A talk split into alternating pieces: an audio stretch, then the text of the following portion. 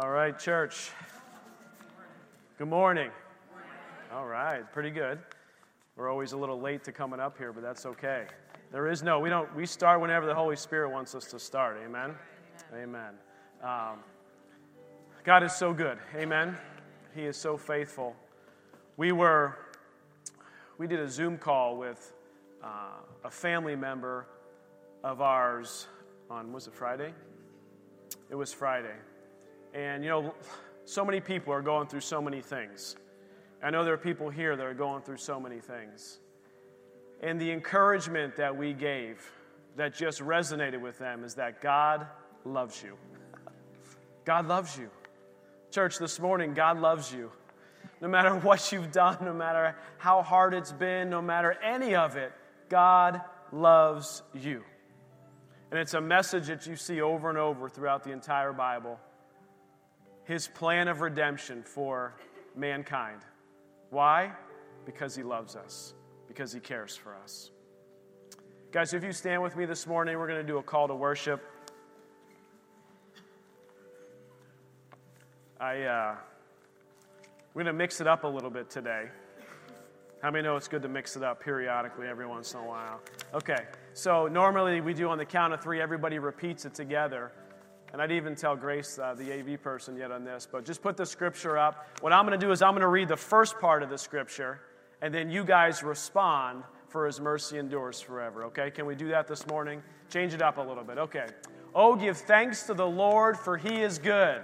For his mercy endures forever. Oh, give thanks to the God of gods. For his mercy endures forever. Oh, give thanks to the Lord of lords. For his mercy endures forever. To him who alone does great wonders. For his mercy endures forever. Father, we just thank you, Lord, that your mercy does endure forever. Every day, your word says your mercies are new. And so, Lord, today is a new day, and we receive those mercies today for every situation, every circumstance, every challenge. Your mercies are new today.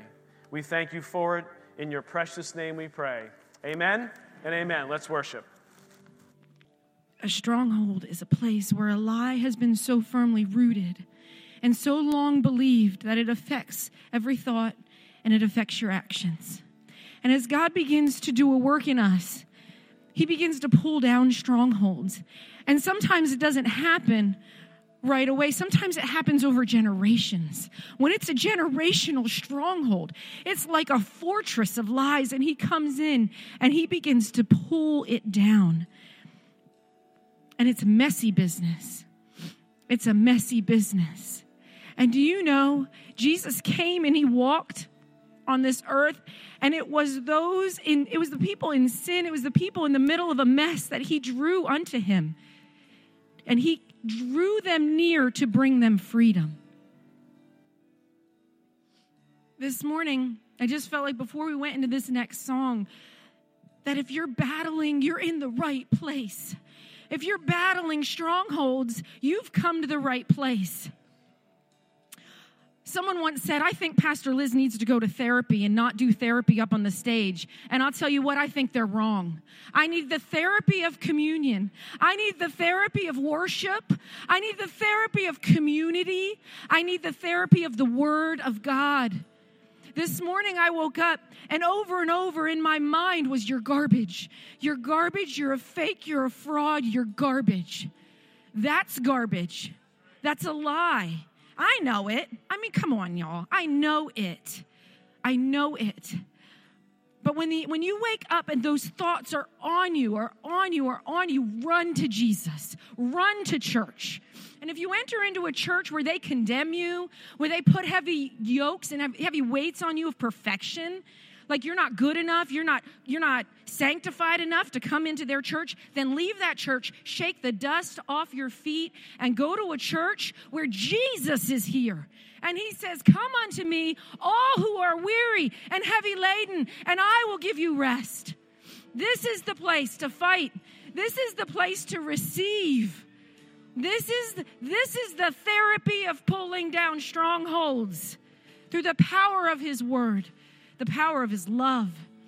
the body and the blood of Jesus, worshiping at his throne. When you come into worship, you are never turned away. Our worship is precious to him. So this morning, I encourage you. You are loved. What Pastor Jason said this morning, God loves you. He loves you. I have I have some addition to that. He likes you. That always hits me so much harder. I know he loves me, he sent his son to die for me.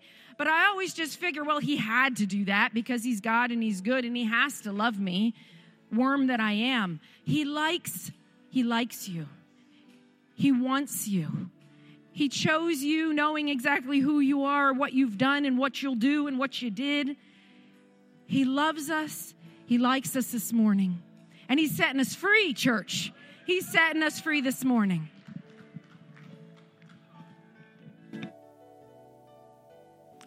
So thankful, Pastor Liz, for what you said. And I feel like this is a little bit of a continuation. In Hebrews 4, Paul is talking about a rest that God had for Israel as he was leading them out of Egypt and into a promised land. And it says uh, in verse 8 that he had this, this, this rest for them. But says, For if Joshua had given, given them rest, then he would not afterward have spoken of another day for there remains, therefore, a rest for the people of God. And since we've chosen Jesus to follow him, he's grafted us into Israel. So there is a rest for us. For he who has entered his rest has himself also ceased from his works as God did from his. Verse 11 Let us therefore be diligent to enter that rest, lest anyone fall according to the same example of disobedience.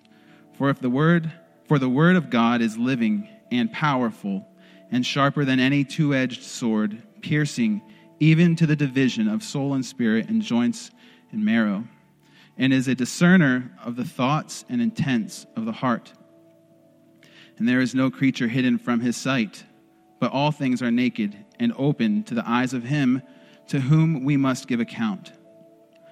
Verse 14. Seeing then that we have a great high priest who has passed through the heavens, Jesus, the Son of God, let us hold fast our confession, for we do not have a high priest who cannot sympathize with our weaknesses, but was in all points tempted as we are, yet without sin. Let us therefore come boldly to the throne of grace, that we may obtain mercy and find grace to help in time of need. Mercy and grace at his throne. He is merciful. The strongholds in our lives, the things that we struggle with, the circumstances that we face, we have a high priest who is faithful, who knows what it feels like. He endured all of it on the cross, and he himself went through so much through everything that we could face, every temptation, he faced it head on. And he knows us, and he loves us, and he loves you. So let us rest today in his presence, in his love. And as we are about to take communion, let this time be a time of surrender and humbling humility, but also a time of just drawing on his blood and on his body that was his body was broken his blood was spilled for us because he loved us because he was merciful because he wanted to be because he likes you because he loves you. All right. So we have two tables um, there is a plate in the center if you're gluten free please take from that plate um, just come down the center aisles and make your way back to your seats, and then we will partake together.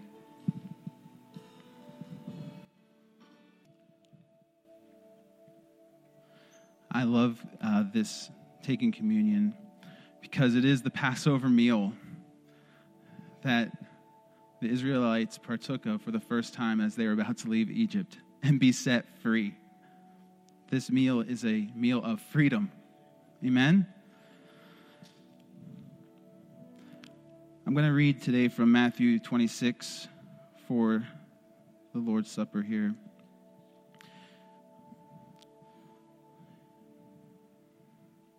And as they were eating, Jesus took bread, blessed it, and broke it, and gave it to the, to the disciples, and said, Take and eat. This is my body. Father, we thank you for Jesus and for his body that was broken for us. We do this in remembrance of you. Go ahead and eat.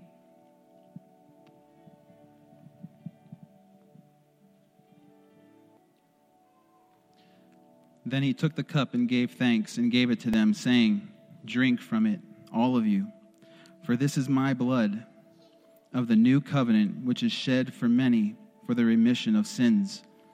But I say to you, I will not drink it, drink of this fruit of the vine from now on until that day when I drink it new with you in my Father's kingdom. Go ahead and drink.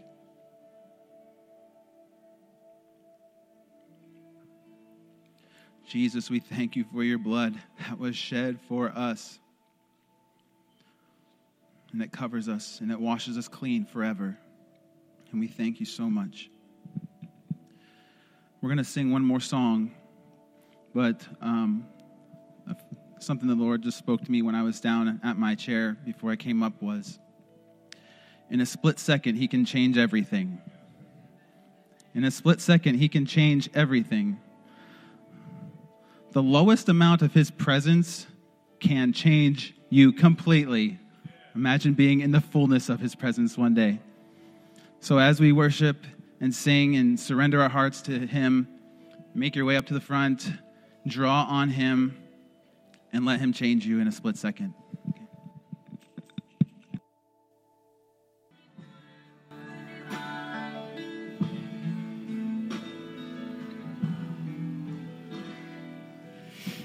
I haven't been here in a couple weeks, so of course I had to come up. Not really, but Liz is talking about therapy.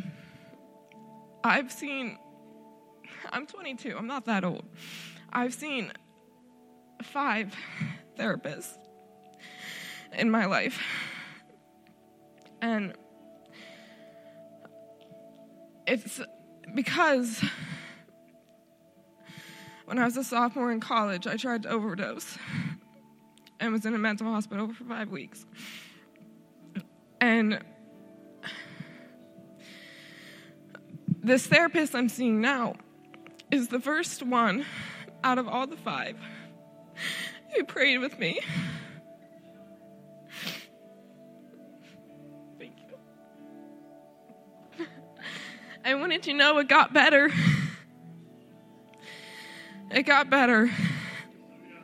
Um, a couple weeks ago was the first time I had self harm thoughts in a long time.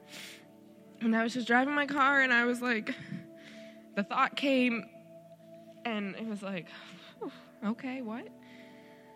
And then instantly, Jesus said, no, no. And I let it go. I said, okay, we're not doing that. We're not going down that road. And don't you know you need Jesus? You can't do anything without him. I'd be dead. Some other people probably have a similar, very similar testimony. You can't do anything without him. You shouldn't even pick out your socks without him. I mean, you need him more than you know you need him.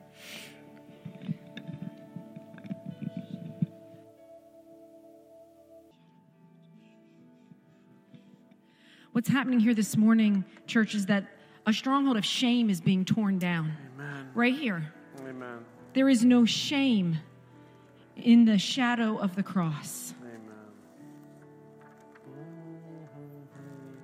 And no one can shame people like the church.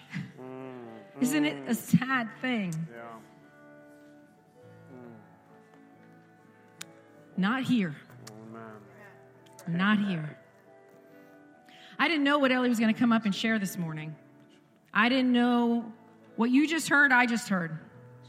But I said to her before she came up this morning, as I was you know, standing up to the accuser in my house, the Lord showed me her face and he told me her tears are precious to me. And he spoke to me and said, Liz, don't stop up your tears. Your tears are precious to me. And he showed me Ellie and how she will come up here and she'll sit crisscross applesauce in the presence of the Lord. And she'll just let him surround her. And I encouraged her this morning before she came up that the Lord had showed me that this morning. And she is precious to him. And I am precious to him. And you're precious to him. And you're precious to him. And there is no shame. Something we've never said to our kids is you should be ashamed of yourself. Church, you should never be ashamed of yourself. That super high standard you hold yourself up to and you hold everyone else up to. You need to check yourself before you wreck yourself. Is it His standard? The standard of love, the standard of mercy and grace. Oh, Lord Jesus, help me. Help me. I just praise Him this morning. God, I just give you praise for what you're doing here this morning. You are banishing shame from our midst. We turn our eyes to you, Jesus. It's all you, Jesus. I worship you and praise you for it. Thank you. Jesus. Guys, before we close out worship, I want to do two different things. First thing I want to do is read a few of these. It's called the Mirror of God's Word. It says it's for daily reflection. But this is what the Word says you are. Not what the world says you are, not what the enemy says you are, but what the Word of God says you are. And all those who are struggling this morning, I just want you to receive this. All of us receive it. It says, I am God's child, for I am born again of the incorruptible seed of the Word of God which lives and abides forever. I am God's workmanship, created in Christ unto do good works. I am a new creation in Christ. I am forgiven of all my sins and washed in the blood. I am delivered from the power of darkness and translated into God's kingdom. I am redeemed from the curse of sin, sickness, and poverty. I am a spirit being and I am alive to God. I am joint heirs with Christ. I am more than a conqueror through him who loves me. I am an overcomer by the blood of the Lamb and the word of my testimony. I am a partaker of his divine nature. I am an ambassador for Christ. I am part of a chosen generation, a royal priesthood a holy nation, a purchased people. Thank you, Lord. Thank you, Lord. Father, we thank you for your word. There is more and more of those promises and declarations on who you say that we are. And Lord, we look to those as the truth, the ultimate truth in this world, filled with lies, deception. Father, we look to your word for truth. We thank you for it your precious name. I want to do one more thing. We haven't done this in a while. But I had the sense this morning as I was getting ready that the Lord wanted to do a healing of some kind today. We haven't prayed for the sick recently. But there's actually three body parts that I had one, and then uh, Ryan came up and said two others. So if you're struggling at all with neck, back pain, or neck pain, or if you've got some type of nasal issue or nose issue, I just want you to raise your hand this morning. I'm not going to call you up front. It could be like a congestion type thing or a nose type, whatever it is, something with the nose and something with the back and the neck. Like I said before, we are redeemed from the curse of sin and sickness and poverty. The Bible says that He Himself bore our sins he himself bore our sins in his own body on that tree that we, having died to sins, He, because of Him, that we might live for righteousness, by whose stripes we are healed. The, body says in, uh, the Bible says in Romans that if the Spirit of Him who raised Jesus from the dead dwells in you, He who raised Christ from the dead will also give life to your mortal bodies. So, Father, we just stretch our hands out to those, those who have their hands up, just receive from heaven today. Father, we thank you for your healing touch, for your healing power. Father, we pray for backs to come into alignment, for herniated discs to be miraculously made whole. Father, we pray for pinched nerves to be released today, even as I pray in Jesus' name. Father, we pray for necks, Father God. Those necks that need to be aligned, we call them aligned now in Jesus' name. Father, we just thank you for perfect alignment, perfect curvature, perfect operation of the spinal cord and all the things that it's meant to do in our body. The river of life, Father, we just claim, Father God, right now for healing of our bodies. And Lord, if there's any type of congestion or a nasal issue or something wrong with our nose or our, uh, the deviated septum, Father, we just say right now in Jesus' name, we call it healed and whole. Healed and whole in Jesus' name. Father, I pray for breathing to be able to just move forward with increased strength, even now as we pray, Lord. Breathing becoming better, breathing becoming better, congestion moving away in Jesus' name. Father, we thank you that by your stripes we are healed. By your stripes we are healed. Your word says that whatever we bind on earth will be bound in heaven, whatever we loose on earth will be loosed in heaven. Again, I say to you that two, if two of you agree on anything concerning anything that they ask, it will be done for them by my Father in heaven. For where two or three are gathered together in my name, I am in the midst of them. Lord, you are in the midst. We thank you for your healing touch and power.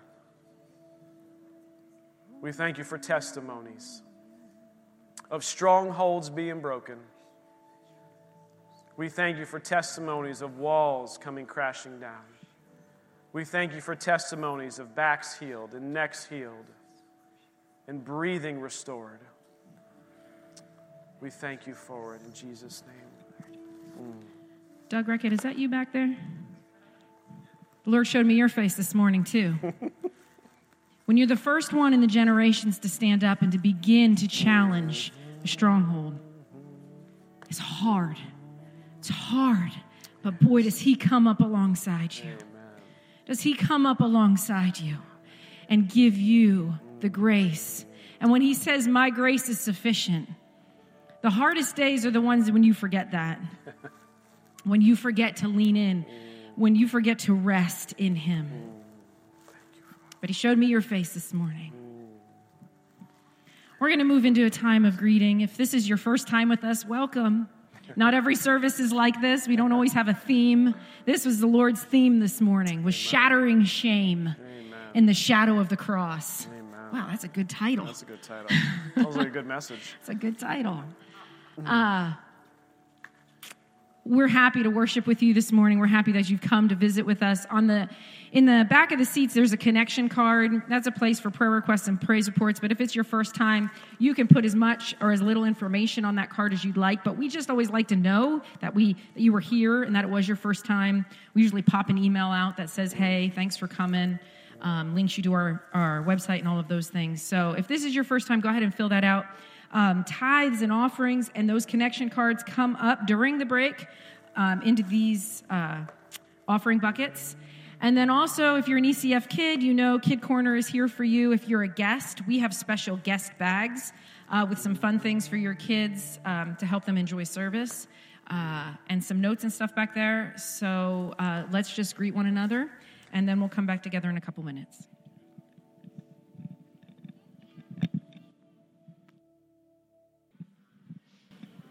Good morning. I'm going to go over the announcements. Uh, worship and prayer night will be September 1st at 6:30 to 8. Um, we're still collecting for Operation Christmas Child. We're collecting school supplies, notebooks, pens, pencils, um, or you can make a donation to that as well. Um, but that just is such a great gift for all these kids. Um, so pray about considering to donate to that. And Breakthrough Weekend is the weekend up September 24th and 25th. It is $20 per person or $30 for um, a family. And I was just talking to Sid about it, and it's going to be a really great weekend of breakthrough and just Holy Spirit moving. So, hope to see you there. And we are looking forward to that weekend for sure. Um, Lord's on the move, guys. Uh, and the word we just keep getting is moving forward, moving forward, moving forward. And sometimes when you're moving forward, you're breaking through things that have been there for a long period of time. Yeah, just even at the break, talking to somebody who just moving forward, allowing Jesus to be Lord of every area of our life brings such peace and joy that truly is unexplainable. Nothing in this world can satisfy what Jesus can satisfy in our lives. Amen? What a wonderful testimony. And we'll have her share it at some point in the future here, too. Uh, for offering this morning, I've got a, a scripture out of Psalms chapter 4, and I believe it's verse 5. I just want to pray over the offering, then we'll get into the message this morning. It says, Offer the sacrifices of righteousness and put your trust in the Lord.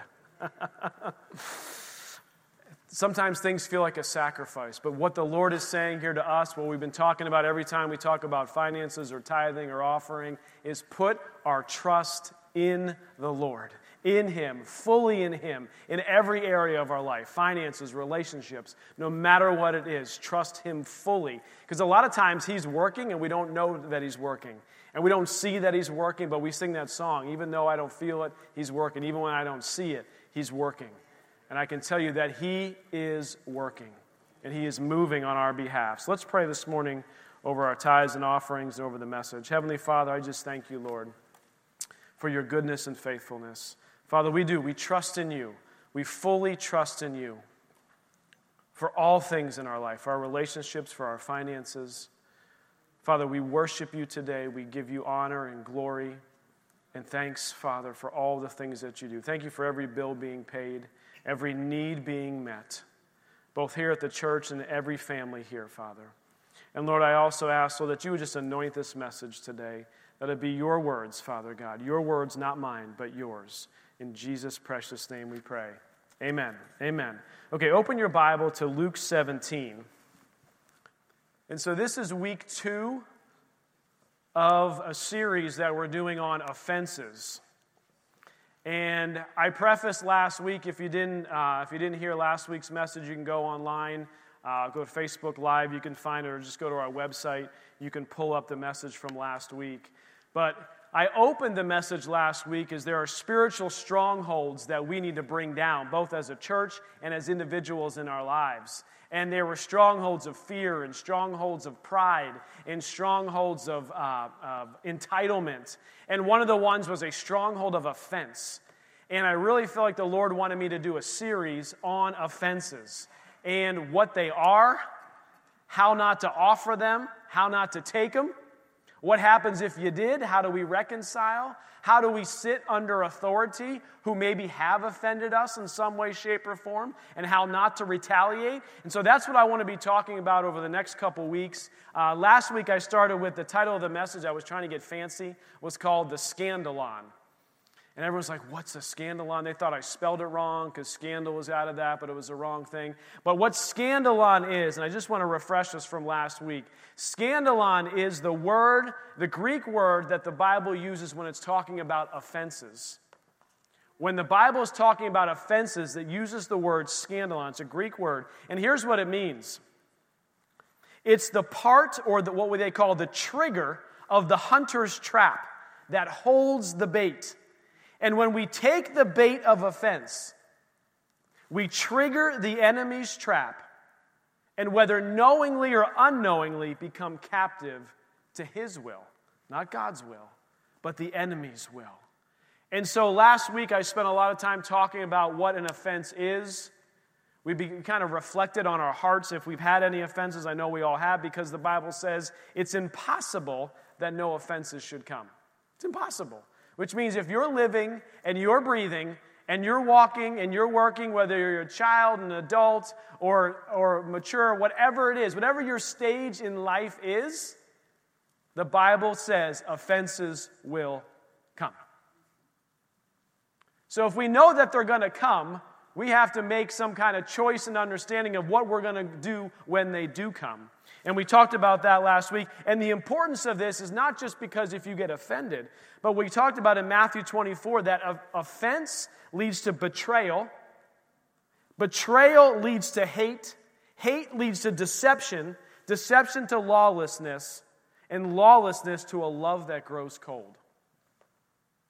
So the enemy, which they, you know, John Bevere, I give him credit for some of this, does, has a book called The Bait of Satan.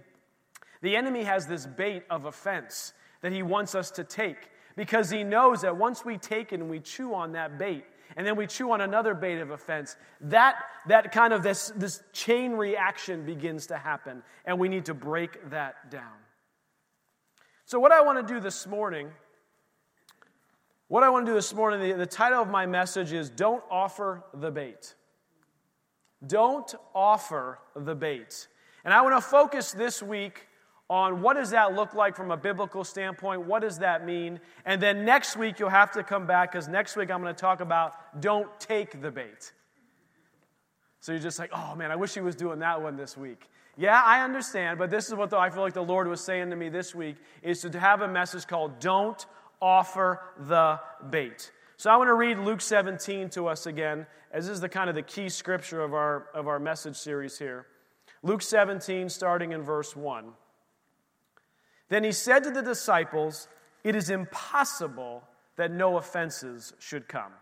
But woe to him whom they do come. Woe to him through whom they do come. And we're going to talk about that because the Bible is very serious about offenses. And so, Pastor Jason, are you saying that I have to change my personality? Are you saying that I just have to be, you know, let everybody walk all over me all the time? No, no, no, no, no, no. We're going to get it. That is not what I'm saying. But what the Bible is saying is saying it's impossible that no offenses should come, but woe to him through whom they do come.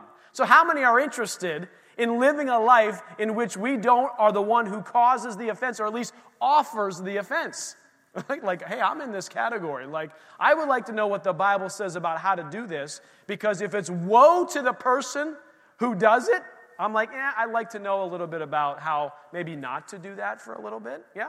Might be something good we can go learn. So that's what I want to talk about. Verse 2 says this, as if that last verse wasn't enough of a warning. It would be better for him or her if a millstone were hung around his neck and he were thrown into the sea than that he should offend one of these little ones. Ooh. Like millstone around the neck, toss it up into the sea, that basically means you're going down. The, let me help the, with the analogy, right?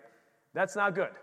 You're, you're not in a very good position in that case. Verse 3 says, Take heed to yourselves, for if your brother sins against you, rebuke him, and if he repents, forgive him. We're going to talk about that in future weeks about forgiveness and the reconciliation process. What does that look like? What does the Bible say about it? We won't touch too much on that today, just a little bit. And if he sins against you seven times in a day, and seven times in a day returns to you saying, I repent, you shall forgive him. So, yes, I get it. Woe to the person who the, through the offense comes, but it also says that we need to be a people that forgive.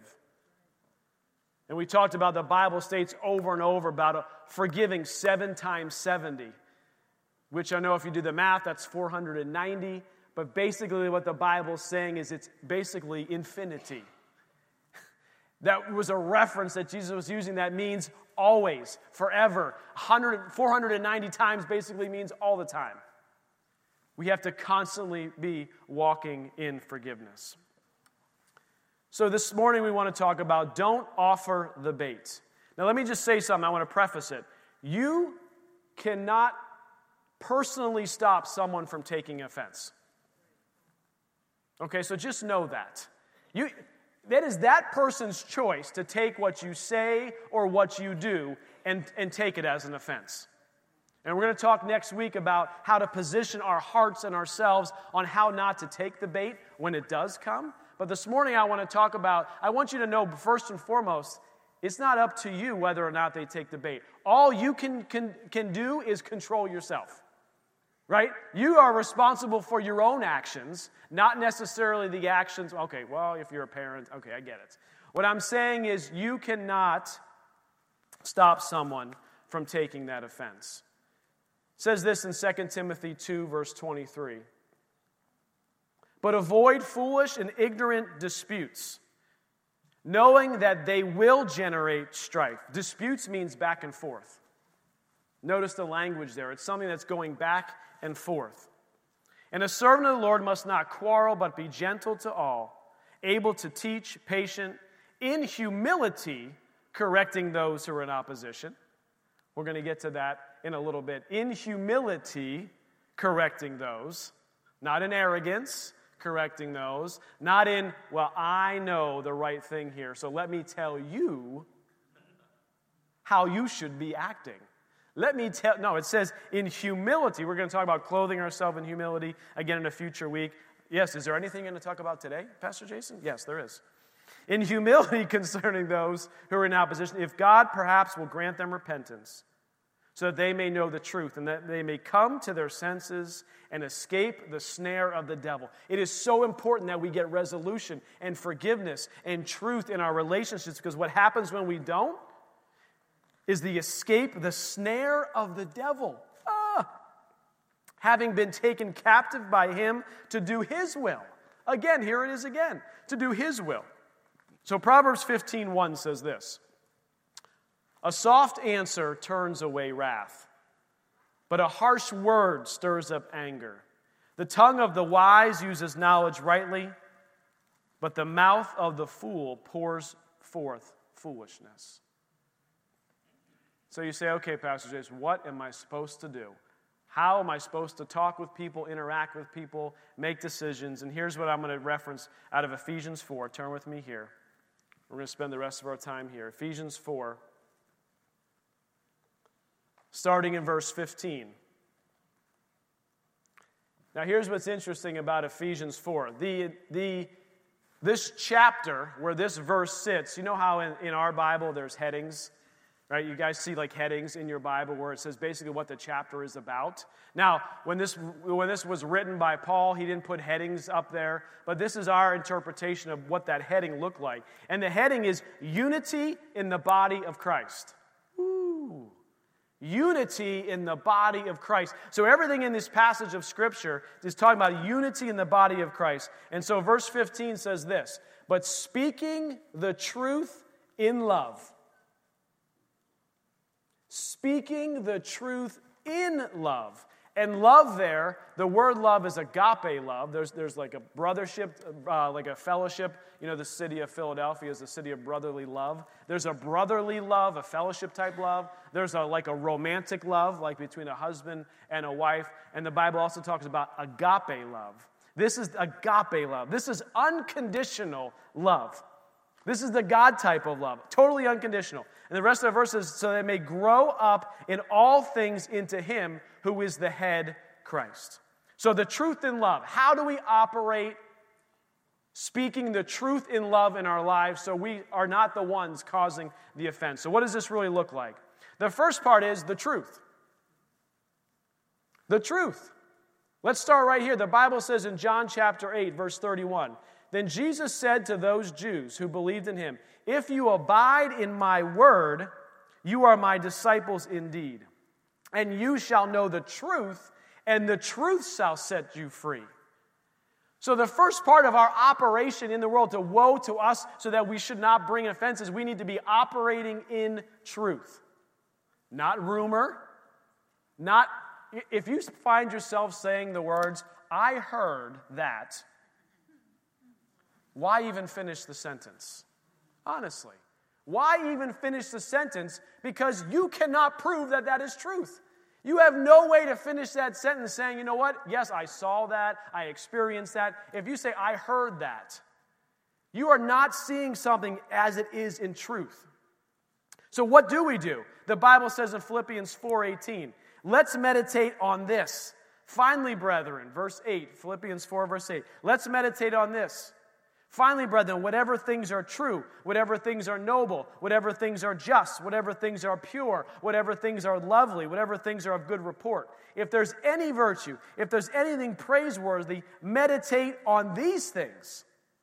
The things which you learned and received and heard and saw in me, these do. And the God of peace will be with you. Whoa. Really, there is only one piece of truth that we can live by. There is only one piece of truth we can live by it's the Word of God.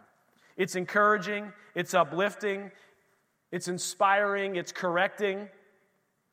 And I believe so many offenses come, or I should say, are offered because something is done or said that's not in truth.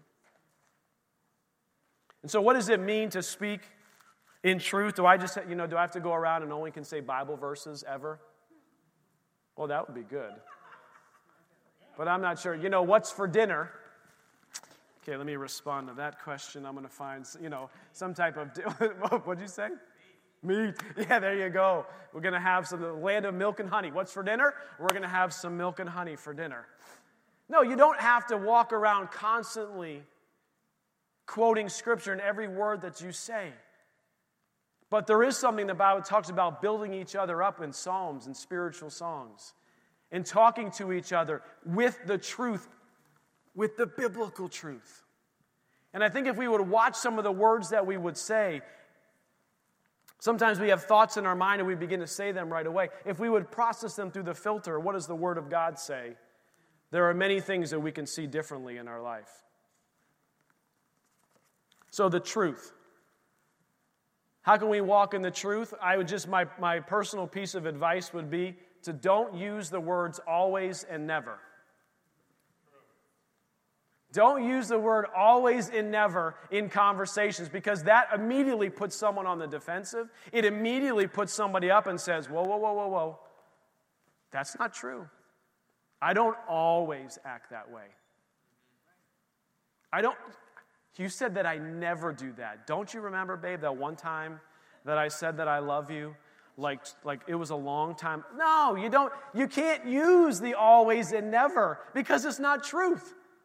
We have to think and act in truth. And the only way we can do this is spending time in the Word that is truth. Amen? So here's what I wouldn't want to spend too much time on that. I want to talk about the second part of that scripture, the second half, is speaking the truth in love. And as I was reading this, I was praying about it. I felt like the Lord gave me three different aspects of what that means and what that looks like. And if we are speaking the truth and we use these three aspects, we are doing, you know, from, from our perspective on, on the help of God and Jesus and the Holy Spirit, thank you, Lord, to not be the one who is offering the bait of Satan offering that offense. So the first one is this in love means a loving intention. The truth, speaking the truth in love with a loving intention. Bible says in John 15 verse 12 says this, this is my commandment that you love one another as I have loved you. Greater love has no one than this that you will lay down one's life for his friends. You are my friends if you do whatever I command. The Bible is commanding us here, speaking to us to have a loving intention with the truthful words that we are sharing, with the truthful actions that we are coming forth when we're interacting with. How many know we have to interact with people in this world? You know, offenses don't typically come from the dog. I mean, we've got puppies. We got two puppies. I've yet to be offended, actually, by the dogs. Annoyed? Yes. But have I taken the bait of offense from the dog? No, it's a dog. Right? Like I could get, oh, I could feel like I could get offended at my car, you know, sometimes, right? When the, when the low tire pressure goes on. I think I've said this before. How many times does the low tire pressure go on? Every car I ever own, the low tire pressure goes on. But I'm not actually offended at the car. We get offended when it comes to people and dealing with relationships because we're in relationships with others. So, what is love? What is this loving intention? The definition we've had of love, and we've given this before, I believe it came from Doug Jones, uh, who's a Rhema kind of, uh, uh, I think he oversees all the districts in North America. But says the doing the best possible thing for the person in the moment. A loving intention is doing the best possible thing for the person in the moment.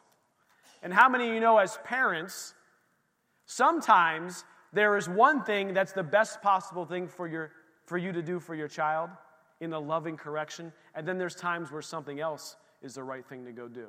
And it depends on the situation, it depends on the circumstance. In our marriage, the same thing. We must understand that there are different, love is doing the best possible thing for the person in the moment. So, speaking the truth in love, helping us to not cause offense, what is the best possible thing for that other person in the moment? What is the best? Is it to, is it, you know what? They're believing a lie. Mm hmm. I can see they're believing a lie. I am going to come blasting all over them with scriptures. I'm going to start quoting things. We're going to pull down strongholds right in the middle of the workplace. That may not be what, it may be what God wants you to go do. But we have to be led by the Holy Spirit. We have to say, Lord, what is it that you want me to go do? What is the best possible thing for this person in the moment? If that was your question to yourself before every action and before every time you spoke, your life would be completely different. Because what it is, it takes the focus off of yourself Notice, it's what's the best possible thing for that person in the moment, not what's the best possible thing for me in the moment. That's hard to do. That is hard to do. Because a lot of times we're selfish. Hey, raising the hand. But if we change our filter, this in love means doing the best possible thing for the person in the moment, we begin to change whether or not we offer the potential for that person to take an offense. It's interesting that this whole this scripture here in John 15 is in the context of God's goodness. It's in the context of God's goodness. How many of you guys know the golden rule? Do unto others as you would have them do unto you. You know that's in the Bible. That's in Matthew 7. It's in the Bible. Yes. It's a proverb. It's something that Jesus spoke about because if we run our lives through this filter of doing to others as we would have them do unto us, it would begin to change. What does it look like when we act and we speak to somebody with a loving intention? Let me tell you this love is never passive aggressive. Purposely avoiding someone, saying things that are hinting at something that's bothering you Love is not passive aggressive. That's not the best possible thing for the other person in the moment. The other thing to walk in a loving intention is to check our motive. Check our motive before acting. Because as we all know, that hurt people hurt people.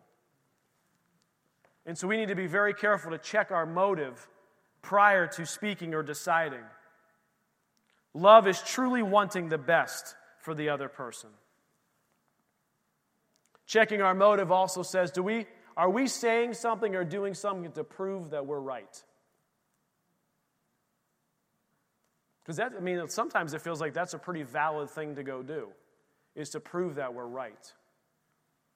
But over and over and over, the Bible says that God is our defender. And when Jesus was put on trial, and he had every opportunity to defend himself, what happened? He allowed God to be his defender. He didn't speak back. So, speaking the truth in love, the first one was with a loving intention. The second one is with a loving delivery.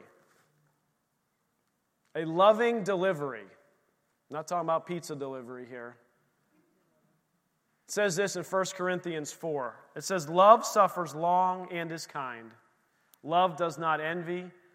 Love does not parade itself, is not puffed up does not behave rudely, does not seek its own, is not provoked, thinks no evil, does not rejoice in iniquity, but rejoices in the truth. Back to the truth. Bears all things, believes all things, hopes all things, endures all things. A loving delivery. What does that look like? Think about like your approach to a landing. Yeah? Sometimes we have to put this, we have to pause for a second and check the delivery of how we are presenting the truth in love, how we are making a decision to someone. We have to say and understand that, look, I'm not telling you you need to change your personality. I'm not saying, hey, you know what, I'm a type 1 personality, and when I deliver a message, I'm going to deliver it strong and I'm not saying you have to change any of that. What I'm saying is is that you need to just take a moment and think about the delivery in which you're delivering this message. Truth in love, a loving delivery. We need to train ourselves to take a moment before we speak. The Bible says, Be angry, but do not sin. So, highly suggested tip here is that when we are angry, we need to take a moment before speaking, before deciding, before approaching the other person. Again, I don't think we need to change our personalities, but I think we have to have an awareness of when we're making decisions, when we're walking and speaking truth, that we do it with a loving delivery. Because I've seen so many times where you someone has truth that they needs spoken, and when they come across a certain way, the person completely shuts down, doesn't receive it, isn't open to it anymore. And so I'd ask us as a church, as people who have to deal with people, is to watch a loving delivery. The third one, this of speaking the truth in love and acting in love, is through a loving lens a loving intention, a loving delivery, a loving lens. The only way possible to do this is to see things through the lens of Jesus. Look, guys, we can't do this on our own. It is impossible to be able to, it's impossible that offenses will come, which means we will bring offenses sometimes, or at least offer the bait that the other person is going to choose to accept that offense or not. But we have to have a loving lens to see things as Jesus saw them. He came to forgive. His lens, his eyes were eyes of compassion. His lens were eyes of love. It says in 2 Corinthians 5 this For the love of Christ compels us. The love of Christ compels us because we judge thus that if one died for all, then all died. If he died for all, that those who live should live no longer for themselves, but for him who died for them and rose again. A lens of love. Walking as Jesus. So you say, Pastor Jason, how on earth do I do that? You have to spend time with him. You have to spend time in His Word. You have to spend time with Him. You have to be praying with Him. You have to be walking with Him because you can't learn from somebody who you're not with. You can't learn from someone who you're not with, whom you have a relationship with, who you can see and operate with and have a relationship with. The word disciple in the Bible means apprentice. It means apprentice. How many of you have been an apprentice or know what it is? It's someone who works alongside somebody else, learning their way.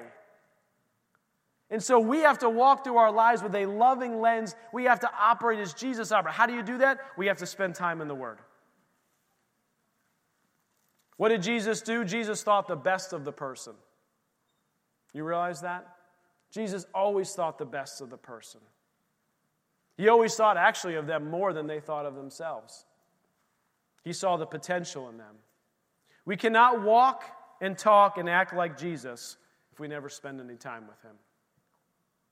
How else can we walk with a loving lens? We got to pray. we have to pray. We have to ask for the Holy Spirit to help us. You know, when, when they were on trial, and the disciples were on trial, they asked the Holy Spirit to be their voice, to be their to be the, the words that are coming from their mouth, the Holy Spirit. I'd suggest that we be quick to pray before responding. Prayerfully put decisions in front of the Lord. We say, well, what if they just, you know, one of the things that I always try to do, I think Liz has talked about this before, could we assume for a minute before responding? Like a lot of times offenses come when we are reacting to somebody else who hurt us and we respond back. I think many times if we could put something through the lens that says, what if something really bad just happened to that person? Now, That's getting into next week about how not to take an offense. But what if something they just went through really something terrible? What if they just found out their mom or their dad had cancer? We need to be careful because many a times we don't know the full truth of the situation. We know pieces of the truth. Well, I heard this, I picked up this, but we don't know the entire truth of the situation. But the Holy Spirit does. And we have to rely on the Holy Spirit to be able to do that. One thing I would tell you is you can't walk around worrying about offending people. Jake, if you want to come back up, I'm going to close here in just a minute. We can't walk around being worried about offending people. Because if you do that, it actually only leads to people being offended. It's like the exact opposite happens, honestly. And when we walk around like, well, I just need to tell you this, and I don't want you to be offended at this, but let me just, like when we walk around worrying about being offended, it like opens the door for the other person to be offended.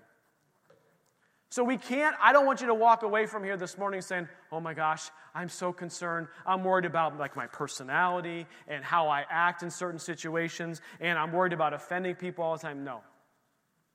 But I, what I do want you to guys to do is to understand that we have to walk as Jesus walked.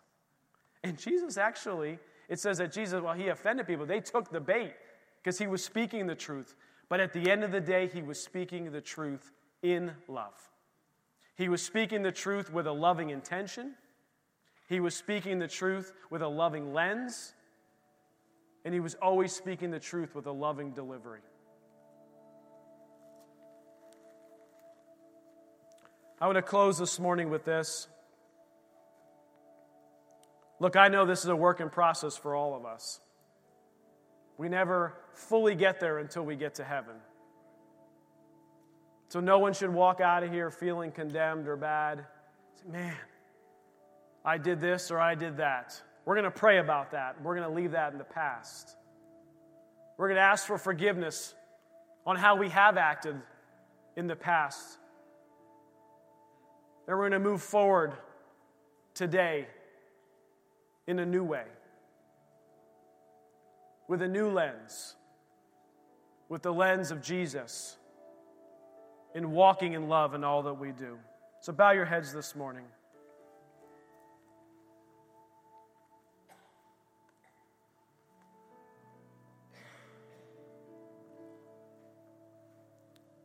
I know every, I'm not going to ask anybody to raise their hand if they've ever offered the bait of offense to anybody because we'd all just raise our hands.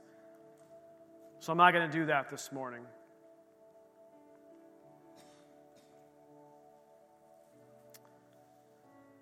But as I begin to pray, I want you to think about what we talked about this morning. Ask the Lord to help you to walk, to make decisions, to speak in a new way. Not that we ever change the truth, because the truth of the word cannot change. But that we would be those, we'd be known as a people who speak truth in love. That we would walk through this life with loving intentions, loving delivery, and seeing all of humanity through the lens of Jesus. So, Father, I ask for that this morning. I ask this morning that you would lead us and guide us as you always do, as your word promises. Your word says that woe to someone who would offer an offense. And so, Father, we ask first and foremost that you forgive us. In humility, Lord, forgive us for all of, the, all of the offers of offense that we have put out there in the past. Whether it be to our spouse or to our children, to our siblings, to our neighbors, to our boss, to our coworkers. Father, forgive us for that.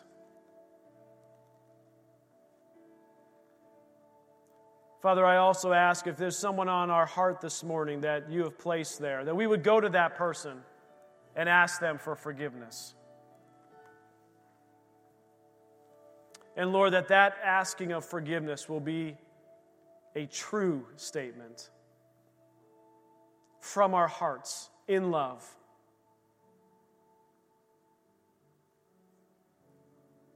And Father, that from this day forth, that we would walk in an attitude of repentance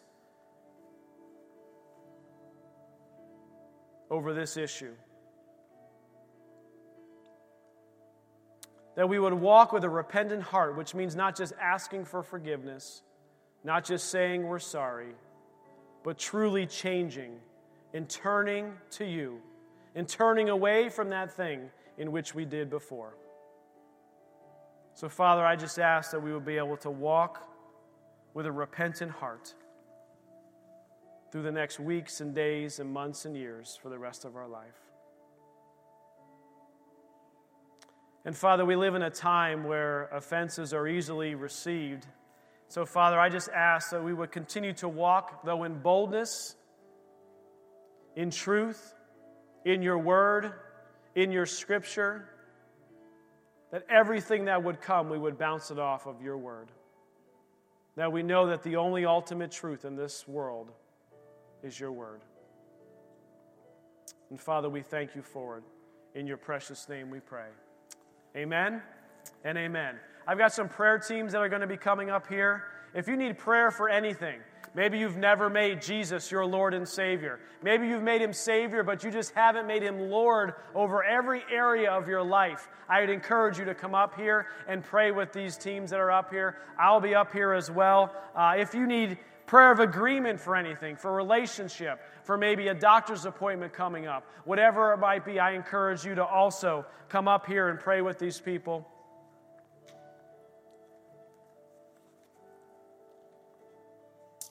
I want to close with this. So just receive this benediction this morning. Father, we just thank you, Lord, for who you are. Your word says, finally, brethren, farewell. Become complete. Be of good comfort. Be of one mind. Live in peace. And the God of love and peace will be with you. Greet one another with a holy kiss. All the saints greet you. The grace of the Lord Jesus Christ and the love of God and the communion of the Holy Spirit be with all of you. Amen and amen. You guys are dismissed. Come back next week for learn a little bit how not to take the offense. Amen. Amen. Have a great week.